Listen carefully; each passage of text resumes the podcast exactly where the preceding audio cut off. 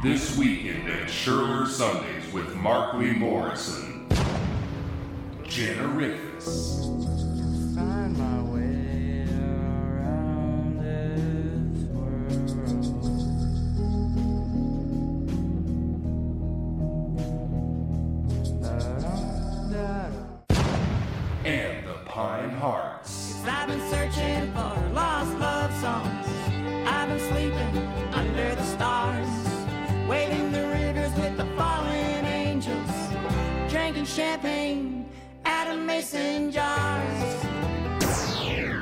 Sunday at 3 p.m. Outdoors behind the Carnegie Library in Olympia, Washington. All ages.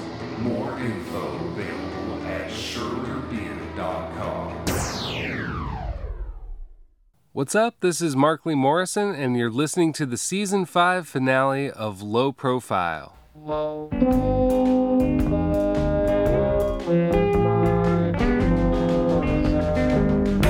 Today, I'm joined once again by my co host, Madison Nadine, you might remember from the Martin Rev interview last fall. Earlier this year, we went with cameraman and engineer Andrew Ebright to Anacortes, Washington, so we could meet up with musician and local historian Bret Lunsford in an old train depot there. Inquiring minds would like to know who is Bret Lunsford? Wait, is, is that Calvin Johnson? This is Calvin Johnson. Bret Lunsford is a pal of mine. He's actually a Anacortes, Washington native and currently the director of the Anacortes History Museum, which is very appropriate because he's always been a cultural historian. The flora, the fauna, the native populations, and the underground weirdo culture. Bret and I have played music over the years. Beat Happening, What's forbidden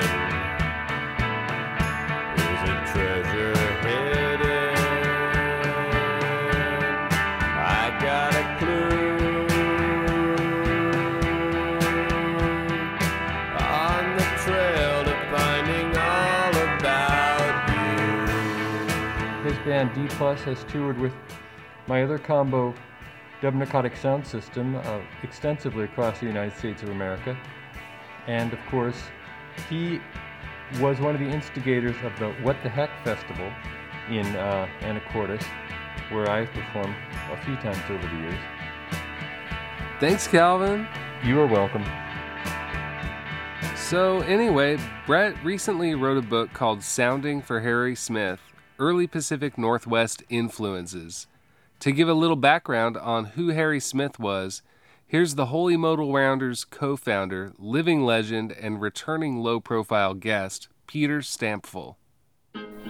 Bob Dylan said, if not for the Smith anthology, there wouldn't be a Bob Dylan. The Smith is Harry Smith.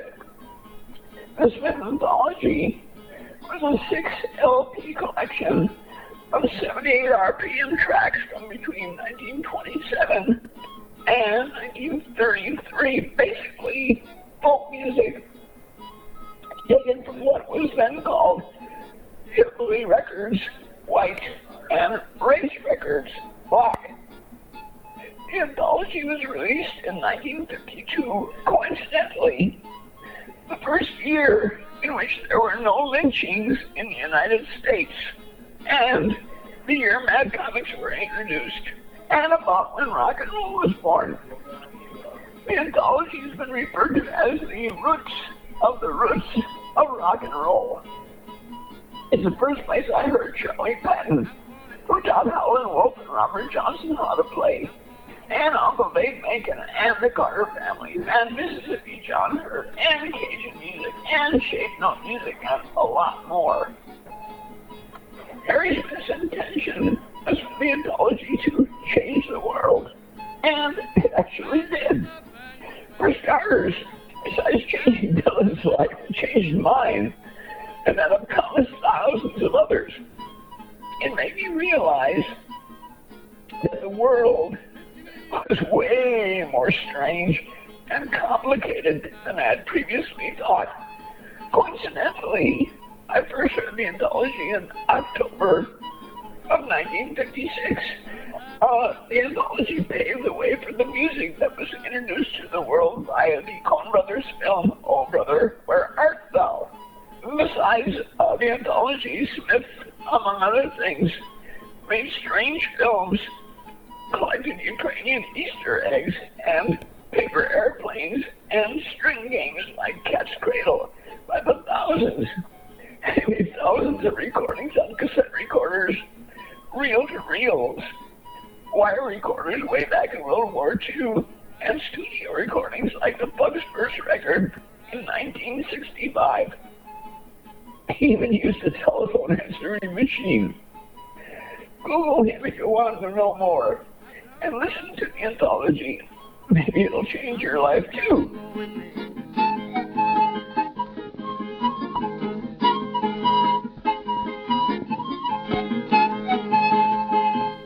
Thanks, Peter. Okay, so along with Bret's book, we'll also be talking about his music. Here's singer songwriter Billy Joel on the D Plus album Deception Pass.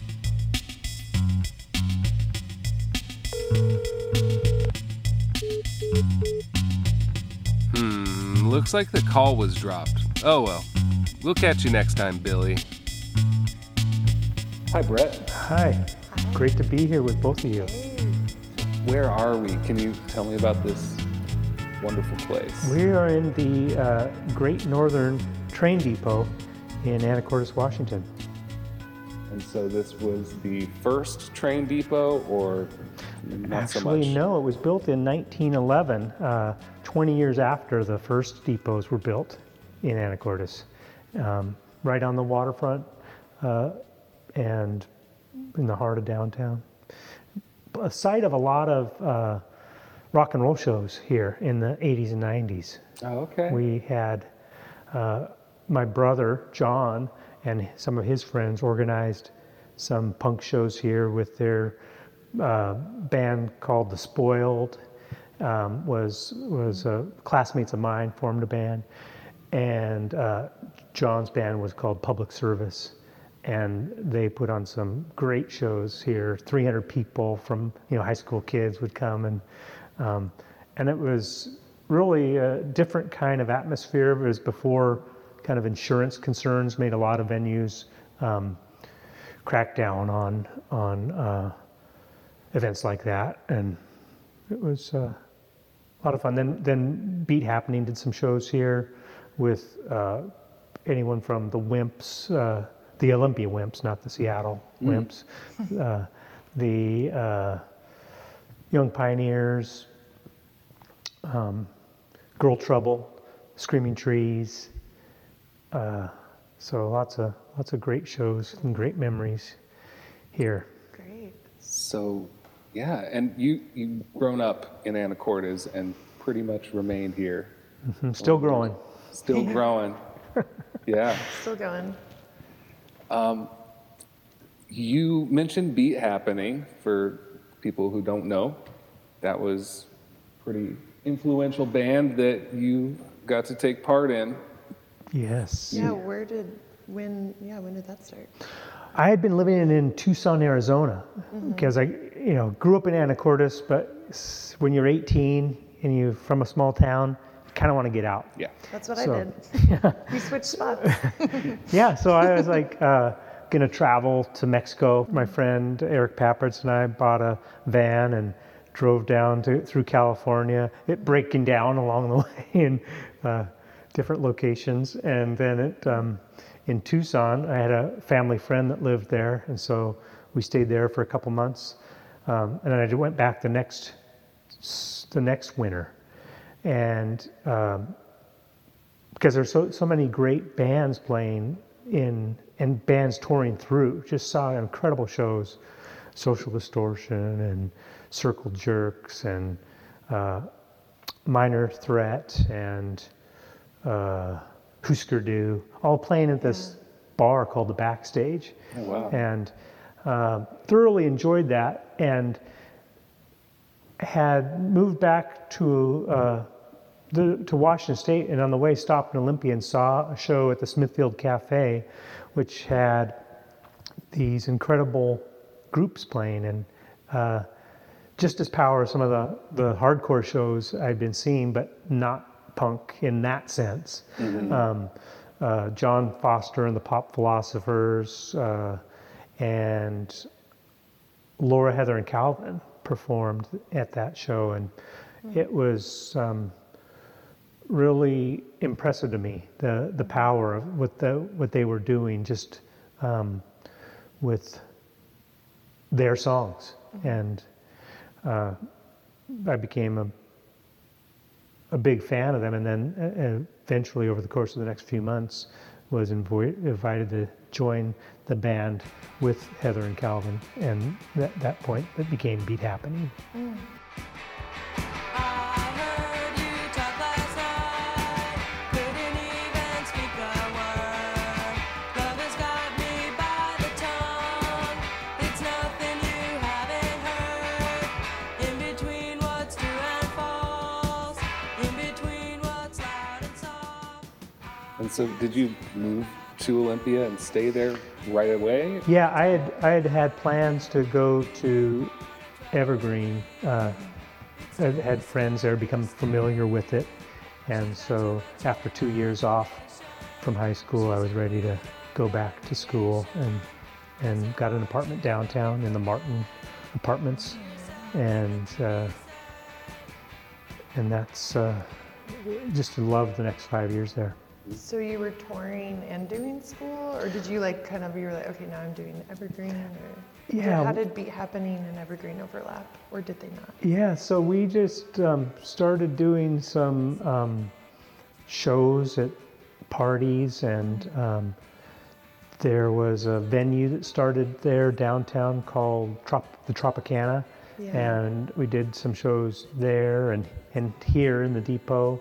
Um, and we did our first some of our first recordings in, on the Evergreen campus, uh, produced by Greg Sage, and those were really uh, that was a really influential session because he just worked this magic that when we heard back what he recorded of us, for me anyway, it's like, oh wow, this is this is a real band in a way that when you're just hearing yourself at a party and you're getting those reactions, you're not maybe thinking that there's um, about the meaning and, and the significance Right, of, you're like, of the this work is a you're fun doing. party. If you could, would you fly away? Stick around for another day. Actually, one of the, the dares that was part of the formation of the band was Calvin said, "Well, we're gonna go to Japan and, on tour." Like so, Oh, before anybody knew anything, before we had any Did you have a recordings out, set list yet, or? Yeah. we made arrangements to go to Japan and um, and stayed there for two months, uh, thanks to the uh, the uh, Miyake family, whose um, daughter uh, Calvin had met as an exchange student in in um, at Evergreen, and then um, she later was a um, went to Anacortes High School and stayed with my mom after we'd stayed with her parents in an apartment they got for us. But we did some shows in Tokyo. Uh, it was one of those things where, you know, just kind of uh, didn't make sense to do, but we did it anyway. And I think it was a um, a bonding uh, for the band as a band that um, we Yeah. did did some recordings in our apartment and then got back and did stuff. I, you know, the, the chronology of it, uh, it would be a lot more accurate probably if I were looking at a timeline because at this point it's quite a ways ago. But Yeah. um, yeah. I uh, was essentially done with with um, Evergreen in 1987, uh, and then moved back to Anacortes. Come back home. Yeah, and uh, and it was a the draw was my family was here. I mean, in in um, and also I'd been doing kind of you know being on tour, seeing um, creative communities around the country, um, and and and around in, in Japan and Europe anyway, um, you know, what it's intriguing to think about what makes um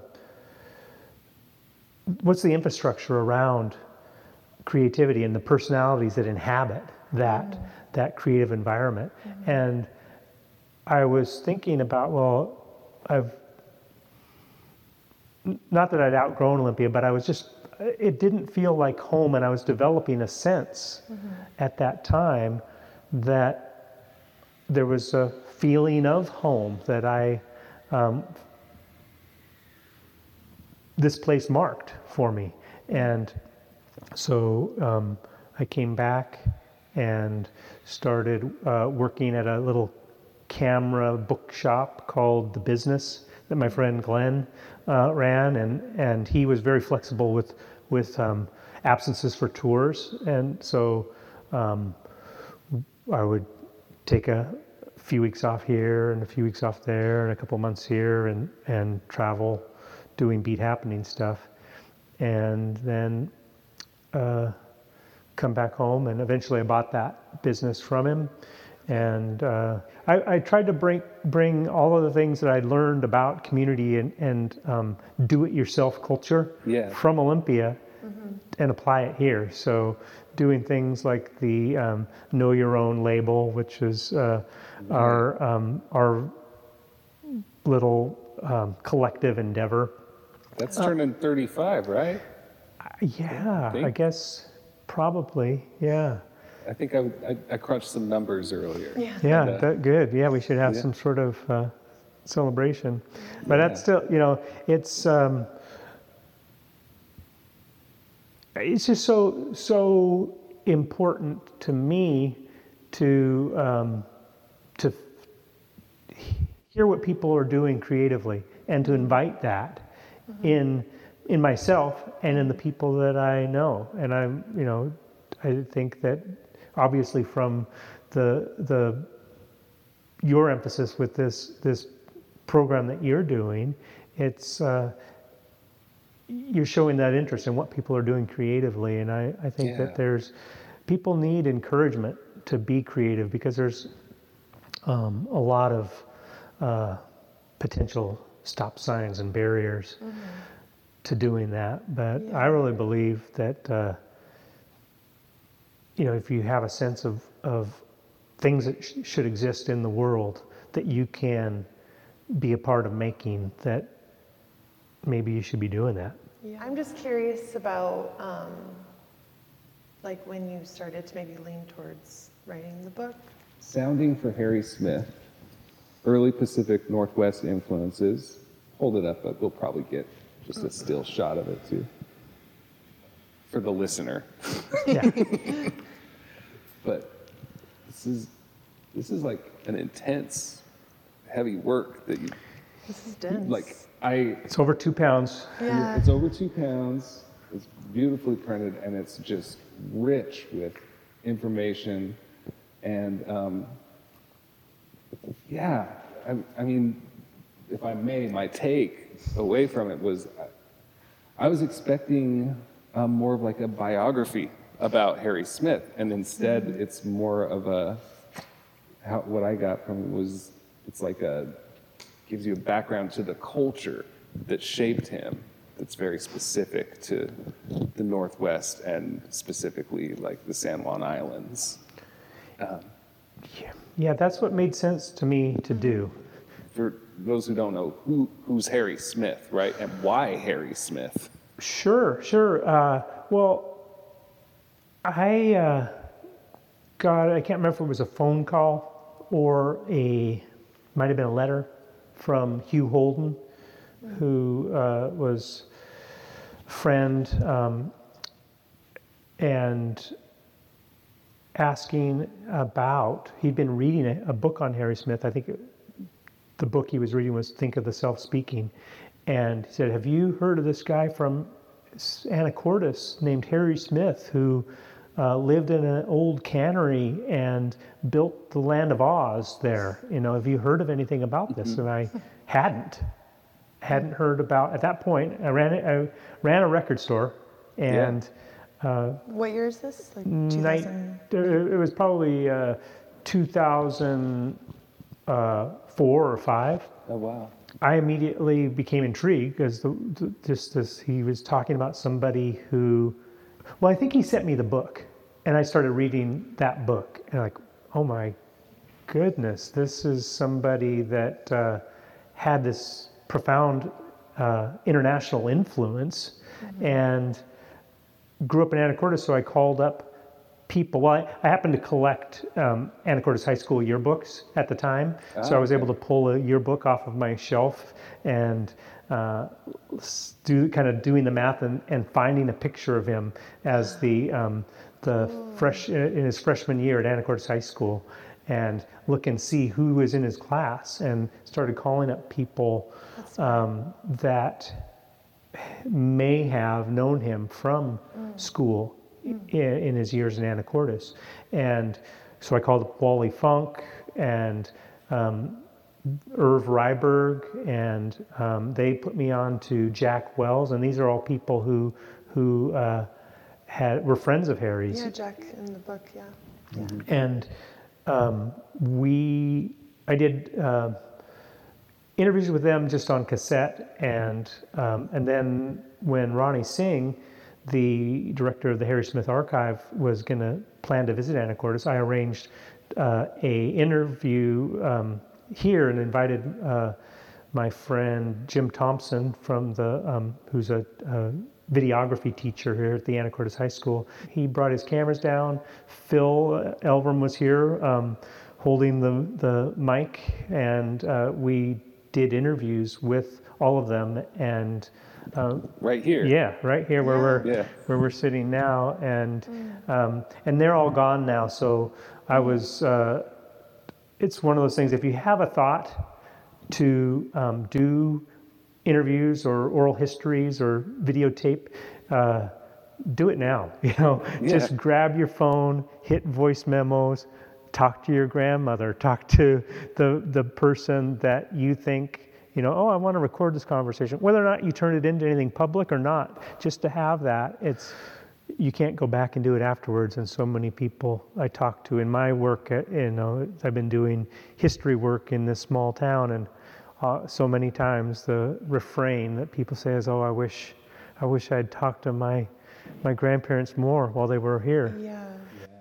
Yeah, because at a certain point in history, we can only kind of ref- like assume or refer, you know, and then it's really fascinating, I think, to know the lived experience of people that like had direct relation. I think that um, because sometimes there could, I'm thinking of something different, but the importance of getting the direct story, I think, is just really interesting. Especially not knowing Harry too, right? I mean, he's been gone since Yeah. '91, Yeah. right? Yeah. And I never knew him. Yeah, So, yeah, it's like- and that I, I just was trying to um, learn as much as I could about the habitat, the Mm-hmm. creative community, um, or the non-creative community. what- It just Yeah. what the nature of growing up here in the um, 30s and 40s was like for the people who did it, and and that was a fascinating. Uh, fascinating subject for me and and I did a number of surveys and and other interviews to try to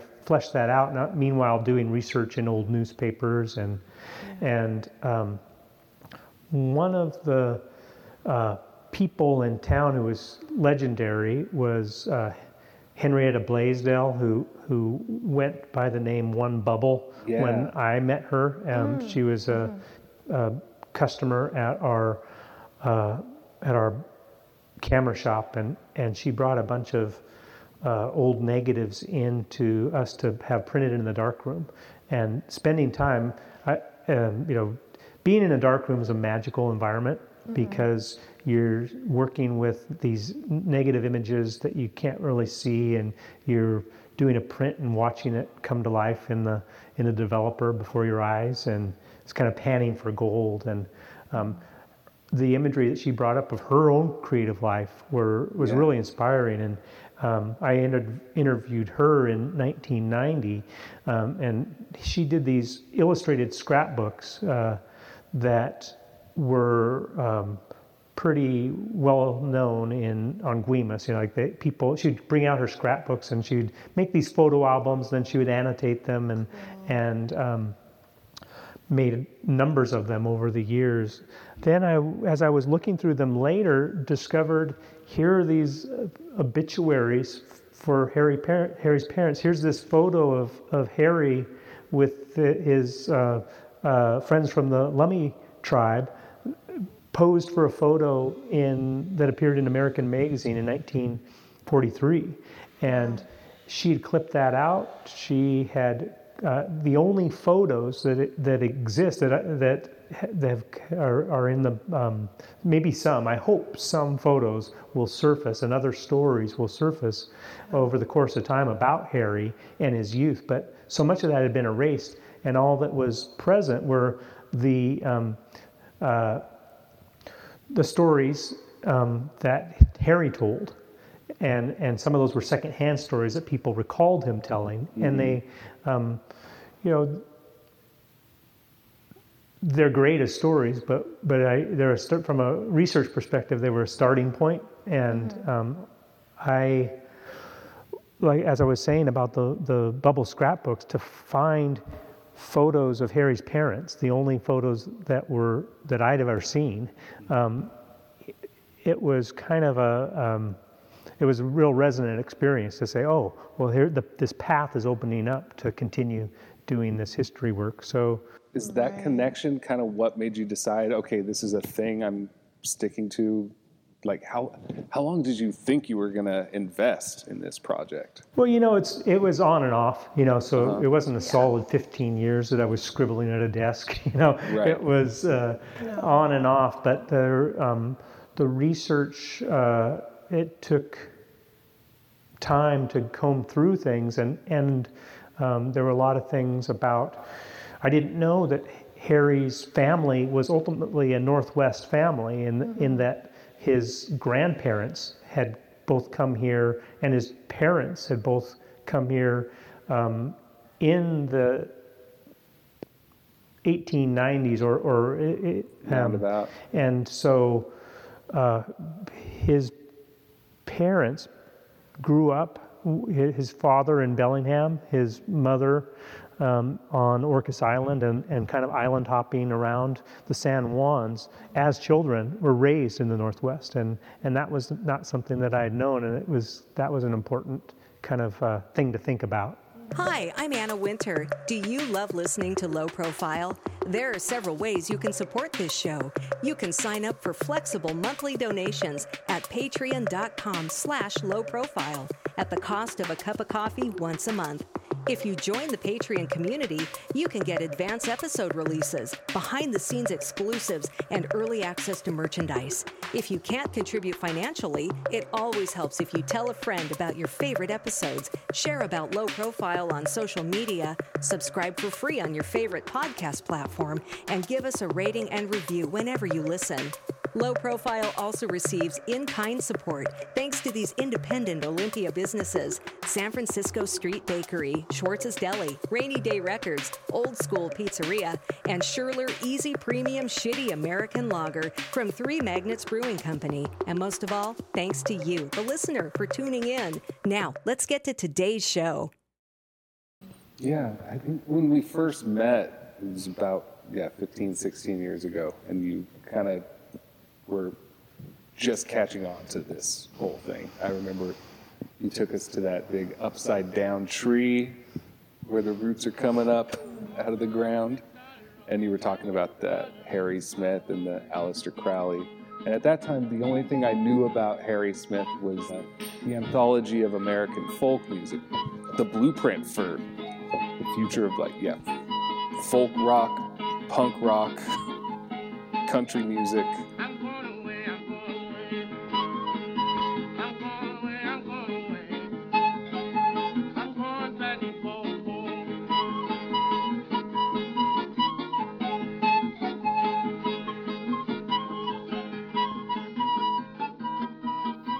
Yeah, well, and and that uh, I think it's fascinating that people who Harry who Harry knew for for years never heard him talk about that. In fact, didn't necessarily even know that he was connected to that. He you know, when Yeah. he was in the village or Naropa, that um, uh, and you know, granted, that's the the pre-internet days, so uh, information is less on your fingertips. But um, it wasn't something that he was, uh, you know, riding on Yeah. in, in terms of his creative endeavors. He, he that's what, you know, that he continued to, that he produced the Fugs, that he was uh, involved in uh, uh, other bands that, that were um, happening in the 80s, and um, that he was so involved in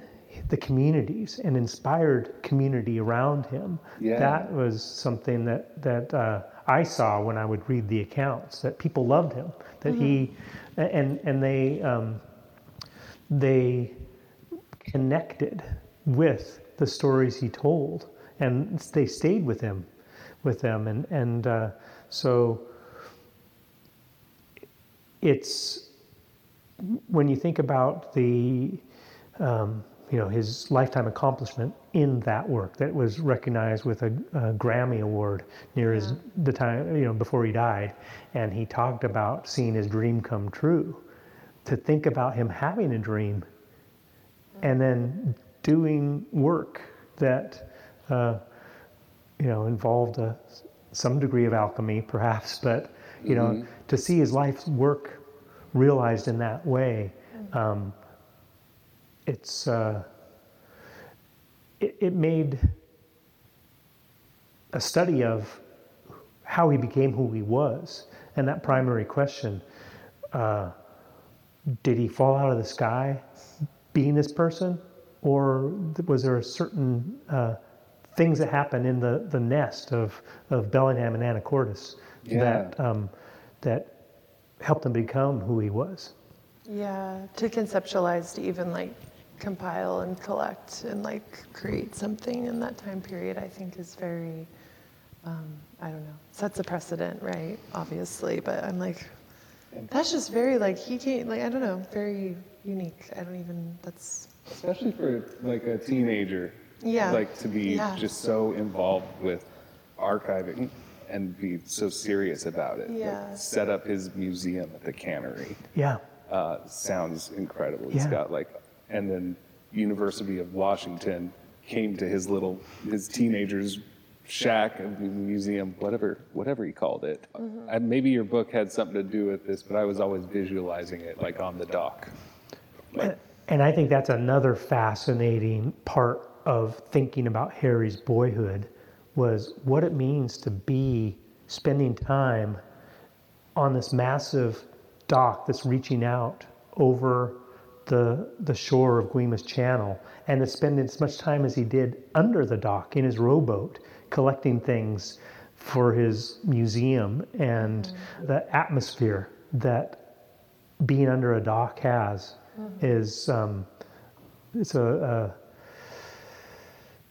the way the light is, the way the sound is, um, that you're hidden, you know. Uh, it's interesting to think about that influence. And when he talked about, uh, you know, what was his inspiration to make film, he talked about, well, just the the reflection of light on the water was Right, was an, yeah. a Yeah. primary inspiration to him. oh my gosh, yeah. His visual art is just a whole nother conversation. I love his art. It's so beautiful. And as someone who like loves surrealism and Dadaism and like expressionism, I can see his like love too for like the collaging kind of like, you know, I don't know. I feel like he's just kind of like growing and feeding off of that influence too. One, the working title of the book was uh, using the Allen Ginsberg quote that refers to him as famous everywhere underground, and I thought that has a had a good ring to it. Um, but the more I learned about how multifaceted his endeavors were, Yeah. I was just blown away that he was like this. This, um, if I had been dreaming of a uh, punk rock, do-it-yourself patron saint, I would have never attributed to him anyone that the this fictitious person I might have been inventing. I would have never attributed all of Harry's connections and accomplishments to that person because it would have just been uh, too much, right? Unbelievable. Sure, sure. But in fact, it was. And then he was from my hometown. It's like, okay, you probably uh, need to dig into that. And that, Jo- to, to read um, that Jonas Mekas say, oh, you, somebody's going to research his boyhood. And I thought, oh, well, maybe that's me. Wow. Yeah. So the title you landed on, sounding for Harry Smith. Yeah, it uh, you know it has a it's a wordplay thing where there's you know Puget Sound and the sound that he worked on and uh, you know throwing microphones out of uh, windows to just record what was out what the ambient noise of a particular location and Yeah. then then we, what I found myself doing in the in the research and in the book was because so much wasn't known uh, I was taking soundings, re- fathoming what was uh, present, and but at the same time, just telling the story of the place, which of course, you know, trying to follow his studies, which were uh, with. Here we are in the homeland of the Samish people, uh, on an island. Also, the um, location of the Swinomish Indian tribal community, uh, and uh, his interest in Coast Salish studies was something that was uh, opens up history to people who are in this place, and you can understand why you know he was such a deep thinker. He wanted to know where meaning came from, and to spend time as a teenager uh, working on a dictionary of these languages that were the languages of the place. Yeah. And so um, I, tr- I thought it, would, it made sense to um, do as much um, research as I could to, to bring um, those influences forward as well. I, I've since uh, doing the book, I, there's things that I've come across that are like, oh man, if, if only I, you know, I found this to put in the book. But that's the nature of anything that you do that's a completed project that you know is going to have an afterlife. And, and um, so I was happy to see uh, things come develop. And one of the things that um, I should have known, but um, when I was visiting the Whatcom Museum, in fact, delivering books to uh, the Whatcom Museum store, uh, we went up to look in the gallery that is uh, um, based, uh, that, that was done in collaboration with the Lummi tribe on uh, tribal history. And uh, reading, started looking at this very impressive exhibit and uh, started to read the label cards. And here's one, oh, donated by Harry Smith. And I, I kept going. Here's a, a cedar canoe baler. Here's a, a cod lure. Here's a canoe paddle. Here's all of these things that Harry collected, probably both in Anacortes and Bellingham, that he ultimately donated to um, what's become the Whatcom Museum. And are, uh, there's probably 20 artifacts in this exhibit on uh, Lummi uh, culture and history that were from things that Harry collected and donated. Um, and then just a couple days ago, I was doing research on Anacortes Americans. We got a new batch of Anacortes Americans that uh, That's the local newspaper. yeah, the local newspaper, and I, I went through not just the American, but various high school newspapers and the other non-digitized Daily Mercury, and just kind of painstakingly turned pages and and randomly came across stories where Harry or his parents um, were present. But um, when you can use a, a uh, digitized newspaper and do keyword searches, then you the finding the needle in the haystack becomes a lot more easy. And Yeah. uh, so this new batch of Americans includes um, the 1940s through the 60s and three stories that were significant that uh, I came across. I'll tell you now, they're an exclusive for Sure, yeah. for low profile. Uh, was uh, one of them is that the Nelson School, which was an elementary school um, here in town, had a um, a hobby show, and the newspaper was writing about salt and pepper collections from all over the 50 states. That you know, here's a 242 piece salt and pepper shaker collection, Yeah. and and that that, that Mrs. So and so has on display. One of the, the items on display was a miniature house created by a high school student Harry Smith. This is uh, a news newspaper story that it's like why is this high school kid showing building miniature houses and then showing them at a hobby show for a grade school i mean that level of community involvement Yeah, is yeah. something that Yeah. you know so much of the the um, understanding of of outsider artists is that they were outcasts or on the fringes but that was one of the things that that I found in from grade school through high school, both in Anacortes and in Bellingham, is that he was very much involved, like performing in the in the high school plays and uh, or, or on the light crew and um, and writing for for um, the newspaper and uh, and doing these things like the hobby show. The other thing that was pretty um, uh, was a revelation was that um, for the um, women's club in I think it was March of of 1942, right before they moved to Bellingham, Harry and his mom did a presentation to to the women's club on Northwest Indians. So that he collaborated with his mother, who was also an expert on the subject, Yeah. on Right. this presentation. It's like it shows how um, that that they were uh, that he, how much the support of his parents was present in the work that he took on. Yeah. I was thinking about that, like their relationship, and like, cause he was he didn't have siblings.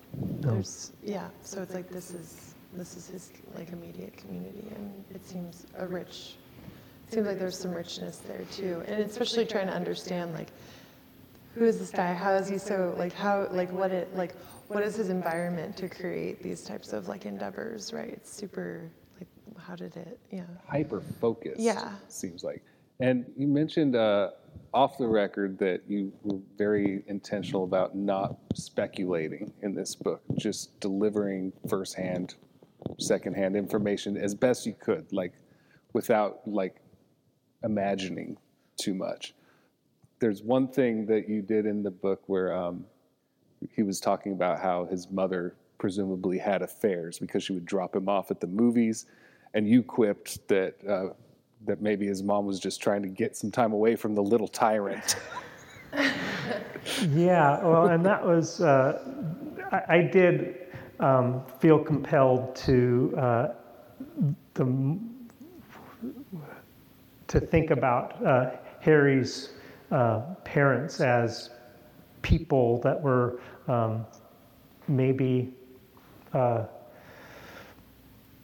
well, he talked about his parents being excellent parents, you know, and he, and but at other times he talked about, you know, demonized him a little yeah, bit. Yeah. and so you know, just trying to find a middle ground to, to imagine that okay, well, they deserve to be uh, treated as um, as people who lived in the community who had um, who weren't just um, uh, a part of his myth making because he did a lot of myth making in the stories that he told.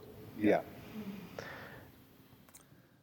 Um, we were talking earlier about too. You mentioned like him doing the lighting for the um, the school plays and things, and how you you kind of said it well that if it hadn't been for Harry Smith, maybe the Grateful Dead would never have existed.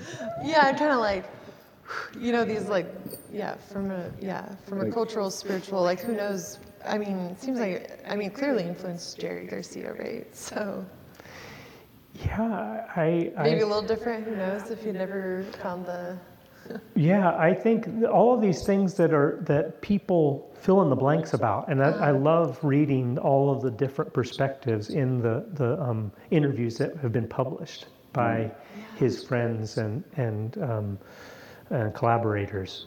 Um, but yeah, like also the um, the uh, levitation of the Pentagon. Uh, that he was consulted in the preparation for that was like all these things that are these these uh, uh, parts of counterculture history that are um, are that he was there for.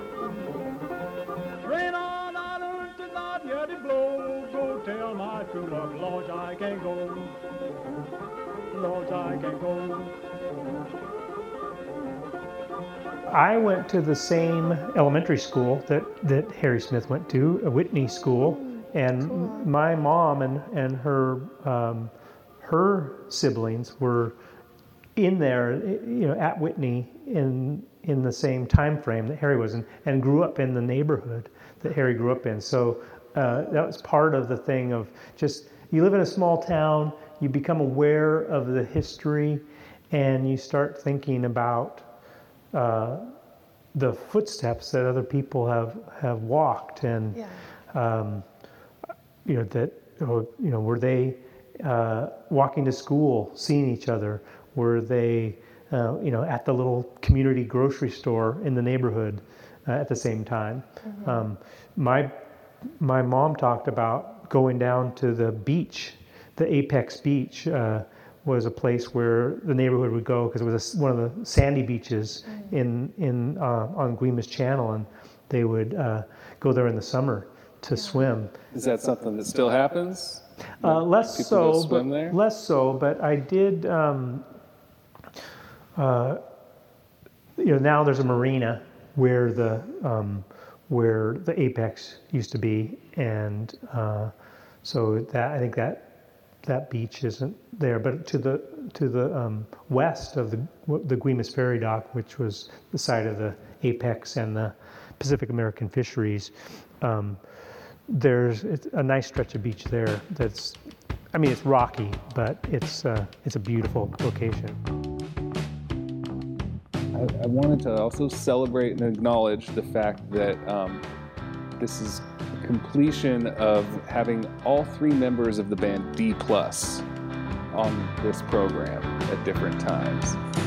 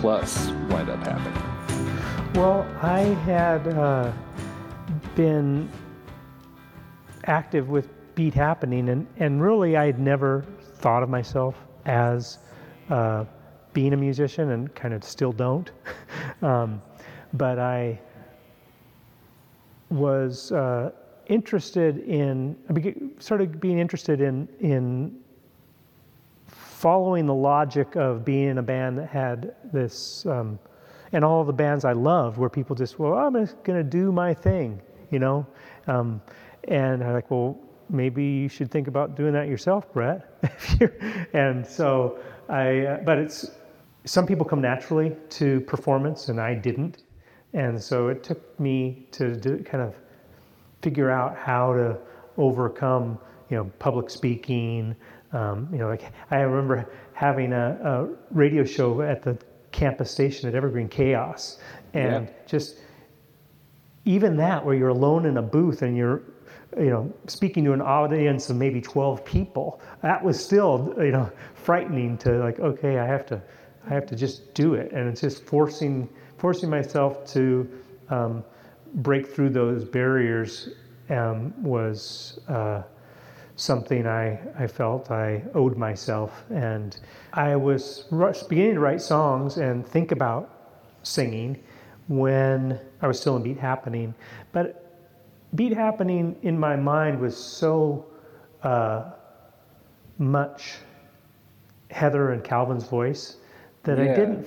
It didn't make sense to me. It didn't didn't feel right to enter into that with my voice. And so I was thinking about doing my own. And I I initially formed the group with um, Denise Crow and Rich Papritz in when I moved back to Anacortes, and we did some uh, recordings and a couple of of performances at the business, and then it just kind of went into hibernation. And uh, when I started hanging out with um, Phil and Karl Blau, who were around um, Anacortes and the and the business in the '90s, I just made sense to to think about doing music with them.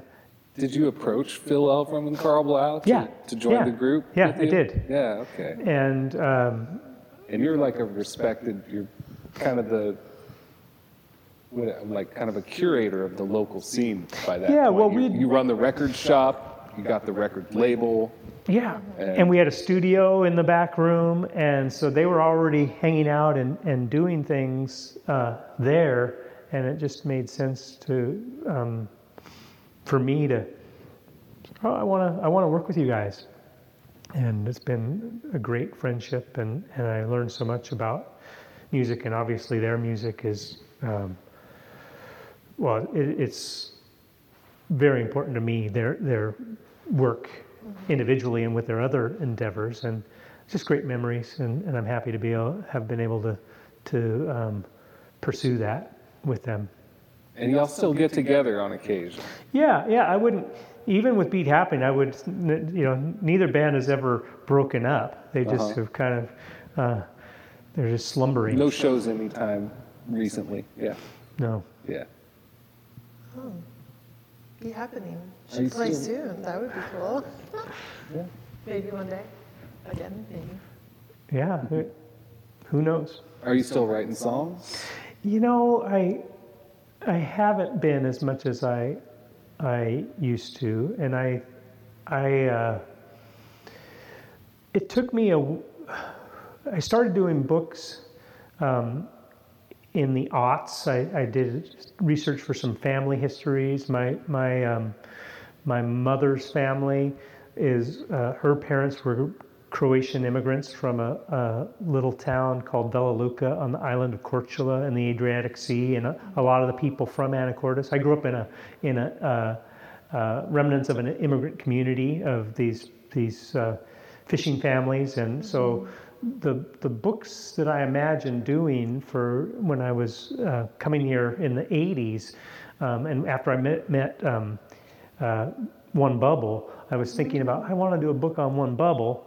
I also was thinking I want to do a book on the Croatian community, and so I started um, kind of just researching both of those and learning more. And, and then I started, oh, then, then the Harry Smith book idea just found me.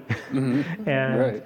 as I'm working toward becoming prepared to do a Harry Smith book, I can do the research on these other books where, um, so I did a, a book on, on Anacortes history generally, which is a photo themed book. Mm-hmm. And then I did a book on the Croatian community called Croatian Fishing Families at Anacortes. Mm. And learning how to do that, learn, working with Phil Elverum on, on that book, and then a couple other books that I edited on Anacortes history. Um, that was a great kind of uh, continuation of our teamwork in the book realm, and uh, and so I just kept working my way up to to the Harry Smith book, and then the, the research accumulated, and um, and then I I met uh, John Szwed, who's a music biographer, uh, who's working on a full life biography of Harry Smith that should be out either later this year or next. Um, He's done books on Billie Holiday, Sun Ra, Miles Davis, Alan Lomax, and I met him a few years ago, and he was interested in talking to me about the research I'd done. And I thought about, I, I, I read his Alan Lomax book, and I thought this is he's the perfect person to be doing a full life biography on Harry Smith. And I immediately thought, well, rather than just dumping my raw research on him, I would conclude the book project that I had in mind, which was limited in scope to his Northwest years, and just pass all of my information along to him and as you know as I worked on the manuscript and then uh, when I finished the book gave that to him and for whatever use he puts it to you know Yeah. but I just thought um, me doing my book is is um, is it freed me to just concentrate on what I wanted to because the idea of doing a full life biography of all of the things that Harry became too much for me Uh-huh. Yeah. uh, and so I was going to go all in on um, Anacortes and Bellingham in the Northwest era, and and is and give to talk more about his parents and grandparents, um, because that's a significant part of the approach I wanted to take. Great. Well, you can get the book from Know Your Own Publishing, Yeah, and uh, it's a good read. There's a lot to it, and you can find links to all of Bret's various projects over the years, and more about Know Your Own Records uh, if you go to this episode's website at lowprofilepodcast.com. Uh, thank you for setting aside time for this really fun thanks thing. for coming to Anacortes. Uh, look for, yeah, Thanks for hanging Always out. looking It's for a an excuse to come to Anacortes. great. I'm Markly Morrison, and you've been listening to the season 5 finale of Low Profile. We just heard an interview with Bret Lunsford, conducted by myself and co host Madison Nadine. Andrew Ebright from Thurston Community Media engineered and filmed this episode. If you'd like to watch the video version of today's show, you can follow Low Profile on social media at Low Pro Podcast or check out this program's website. That's lowprofilepodcast.com. You can find more about Bret's book at soundingforharrysmith.com. Much gratitude to Nathan Burko Gibson for painting portraits of all 15 of this season's episodes. If you want more low profile in the meantime, I'm still hosting live episodes and concerts at Sherler Sundays in Olympia, Washington for the next five weeks. More info about that is at sherlerbeer.com. For those who can't make it, a lot of that's going to be released via this show on KAOS Community Radio, TC Media on cable TV, and online starting in August.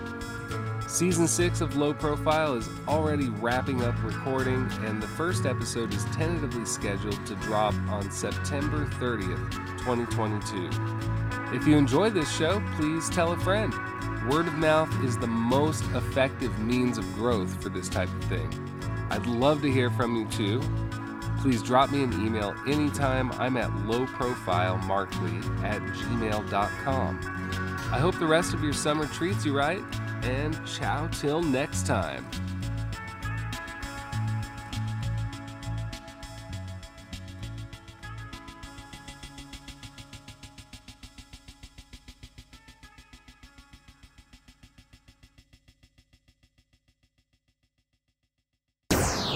This weekend at Sherler Sundays with Markly Morrison. Rivas. Find my way